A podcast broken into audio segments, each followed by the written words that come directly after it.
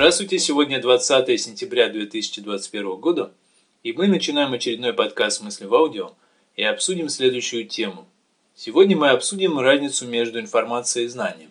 Мы задаемся вопросом, почему так случается, что люди что-то читали, изучали, а в жизни ничего изменить не могут. Ничего не меняется к лучшему. У меня, у кого-то еще, может быть, такие возникали вопросы. Вроде такой человек умный, начитанный, но ничего изменить не может. И одна из причин в том, что люди, мы с вами получаем очень много информации, но информация не переходит в знание. Так возрастает коэффициент напряженности и негативное давление на наше бессознательное, на нашу психику. Могут возникать такие негативные состояния, как горе от ума и прочее. Про это у нас отдельный подкаст есть. Соответственно, давайте-ка в этом разберемся. Нужно понимать, что информация и знания – это разнокачественности. То есть информация – это фундаментальное понятие, это составляющая триединства, то есть это конкретное состояние материи в какой-то момент с какими-то мерными характеристиками. Это некий, грубо говоря, образ, который мы можем как-то воспринять, как снимок, снимок экрана. То есть информация, она есть вокруг, она объективна, а знание, оно субъективно. То есть знание мы получаем внутри, в психику, воспринимаем его. Если понять эту разницу, то станет понятнее, как менять свою жизнь и жизнь окружающих в лучшую сторону. Знание состоит из набора понятий, поэтому знание приходит на основе процесса понимания информации. Вообще стандартная матрица выглядит таким образом, что сначала мы получаем информацию бессознательная, потом из бессознательного вытаскиваем области сознания нашей психики, потом переосмысливаем, осваиваем, таким образом формируем набор понятий, которые складываются в знание. Например,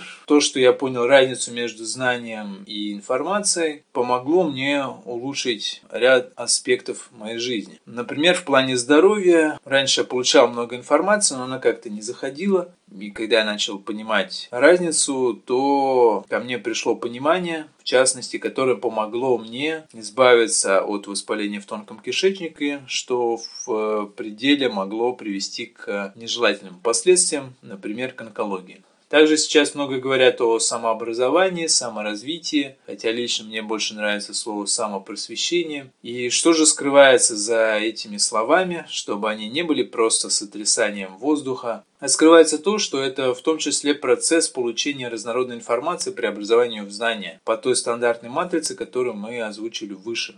Потом на основе полученных знаний можно уже формировать компетенции, то есть соединять знания с умениями, переводить знания в действие, в практику. Если посмотреть глубже, то знание – это один из ключей для вхождения в какие-то процессы управления, в первую очередь собой, а уже как следствие и окружающими процессами.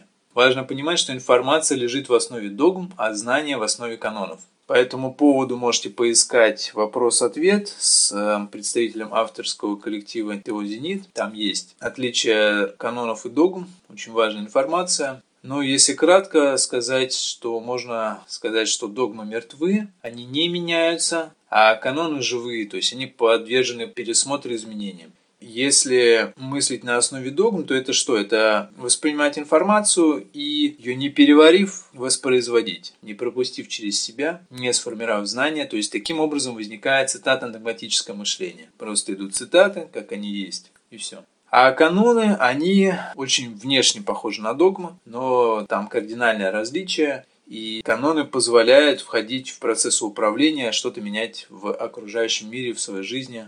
Информация, как правило, приходит снаружи, а знание приходит изнутри, как озарение, как некий резонанс. И чтобы лучше понять это состояние, как приходит знание, давайте прочитаем отрывок из произведения Рэя Брэдбери, которое называется «Вино из одуванчиков». Хотя для лучшего понимания, конечно, следует ознакомиться со всем отрывком целиком. Здесь только выдержки будут для краткости. А еще лучше прочитать все произведение. Вы получите эстетическое удовольствие и практическую пользу. Давайте дадим слово Рэя Брэдбери. Дуглас прислушался и думал. Вот, вот оно, опять близко, прямо у меня за спиной. Не оглядывайся, оглянешься, спугнешь. Нет уж, на этот раз не упущу. Но как бы его заманить поближе, чтобы поглядеть на него, глянуть прямо в глаза? Как? Сейчас на него мчалось то огромное, вот-вот обрушится с ясного неба, и он лишь зажмурился и кивнул. Том до того изумился, что даже перестал собирать ягоды, повернулся и уставился на брата. Наконец Дуглас украдкой приоткрыл один глаз. Вдруг опять ничего. Вот оно, все тут, все как есть. Точно огромный зрачок исполинского глаза, который тоже только что раскрылся и глядит в изумлении. На него в упор смотрит весь мир. И он понял. Вот что нежданно пришло к нему. И теперь останется с ним, и уже никогда его не покинет. «Я живой», — подумал он. Многоцветный мир переливался в зрачках, точно пестрые картинки в хрустальном шаре. Дуглас шумно дышал сквозь зубы, он словно вдыхал лед и выдыхал пламя. Десять тысяч волосков на голове Дугласа выросли на одну миллионную дюйма. В каждом его ухе стучало по сердцу, третье колотилось в горле, а настоящая гулка ухала в груди. Тело жадно дышало миллионами пор. «Я и вправду живой», — думал Дуглас. «Прежде я этого не знал, а может знал, да не помню». Он выкрикнул это про себя раз, другой, десятый. Надо же, прожил на свете целых двенадцать лет и ничегошеньки не понимал. Еще добрых полчаса он ощущал руками, ногами, спиной траву и корни, камни и кору, что словно отпечатались на его теле. Здесь о чем идет речь, можно много о чем говорить, но нас интересует сейчас именно аспект этого состояния, настроения, которое важно поймать, чтобы понять, как приходит знание изнутри. То есть к этому мальчику 12-летнему пришло знание о том, что он живой. Очень серьезное знание. И оно пришло как озарение. Он боялся его спугнуть, входил в такое внимательное состояние и оно обрушилось на него как волна, как резонанс. И вызвало вот это вот понимание, набор ощущений целого мира, мира как зрачка, который глядит на него. И в целом вот так и приходит знание. Притом каждому абсолютно может прийти знание независимо от того, что он собой представляет, какие у него типы интеллекта, есть у него там, абстрактный или матричный, или какой-нибудь образный, или нет. Он там назван типа брахманом или не брахман, он слесарь или токарь или профессор микробиологии в Институте генетики РАН. Это абсолютно не важно. У всех есть такая возможность, и ей нужно пользоваться. Информация воспринимается как нечто чужое, а знание как что-то свое. Возможно, это одна из причин, почему информация так мало действует на нас, практически не меняет ничего в нашей жизни. А знание меняет, подчас коренным образом.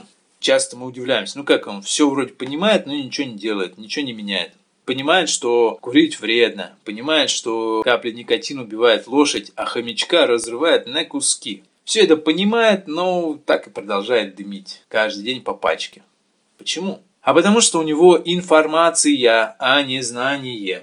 Один мой товарищ поделился именно знанием того, что он как это было? Он преподавал в школе, в начальных классах, и они устраивали физкульт пятиминутки, и на них отжимались. И результаты их отжимания, количество раз записывалось, фиксировалось, велось на протяжении какого-то промежутка времени. Параллельно этот преподаватель, этот учитель рассказывал им про то, что нужно поддерживать друг друга, про кооперацию, взаимодействие. И тут до него дошло. Пришло к нему понимание, что одной рукой он их объединяет, а другой рукой он их разъединяет как раз таки этими соревнованиями в отжиманиях. И когда он это понял, это поменяло его жизнь и жизнь его класса. Каким образом? Таким образом, что он вместо индивидуального зачета начал фиксировать общий зачет, и они начали всем классам отслеживать динамику роста всего класса в целом. И таким образом он смог заменить разъединяющую практику объединяющей. Информации много, а знания мало.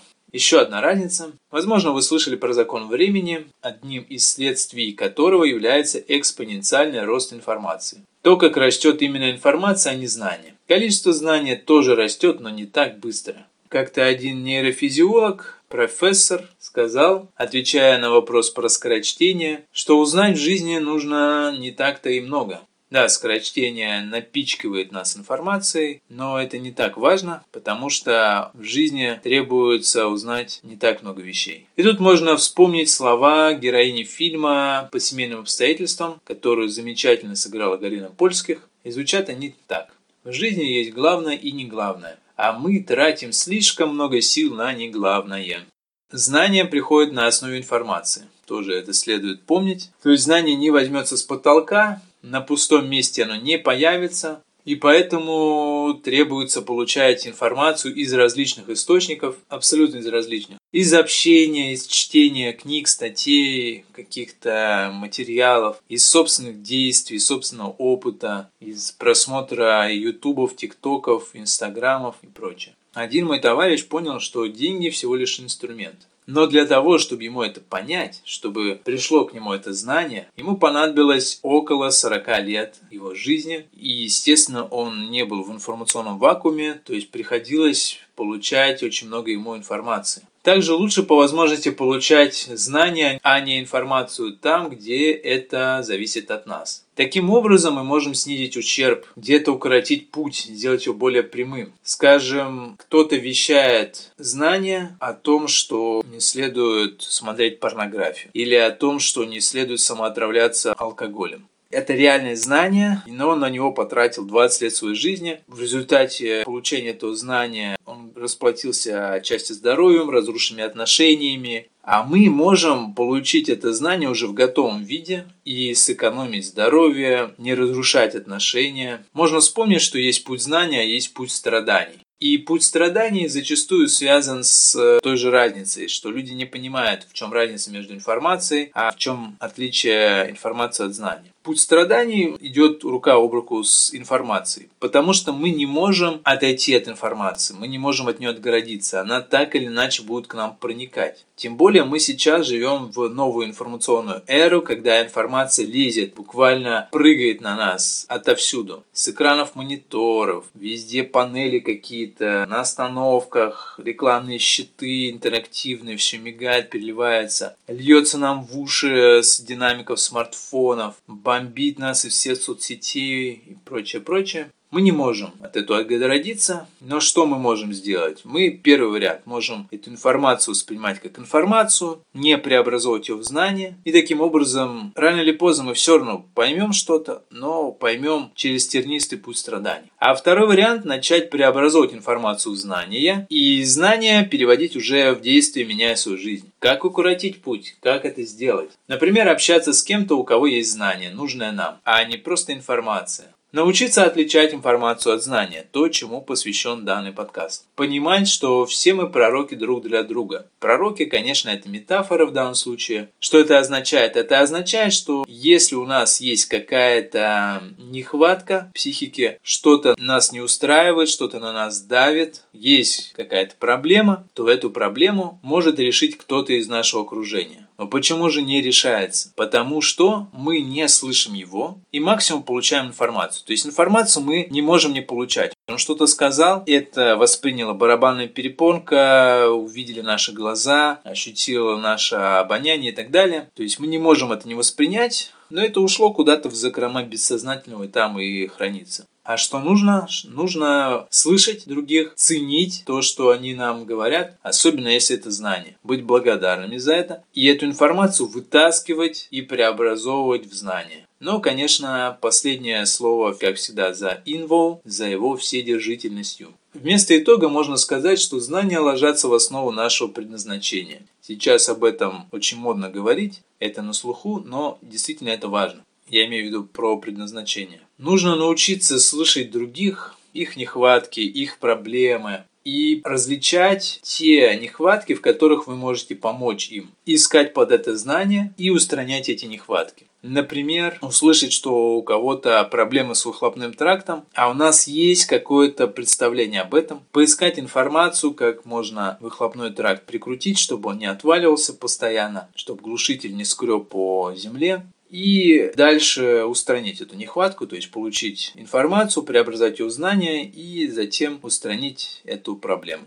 И таким образом мы можем устранять ту несправедливость, которая есть в нашем обществе, и восстанавливать общество будущего нашими собственными усилиями с помощью от Invo. Это были подкасты мысли в аудио. До следующих встреч!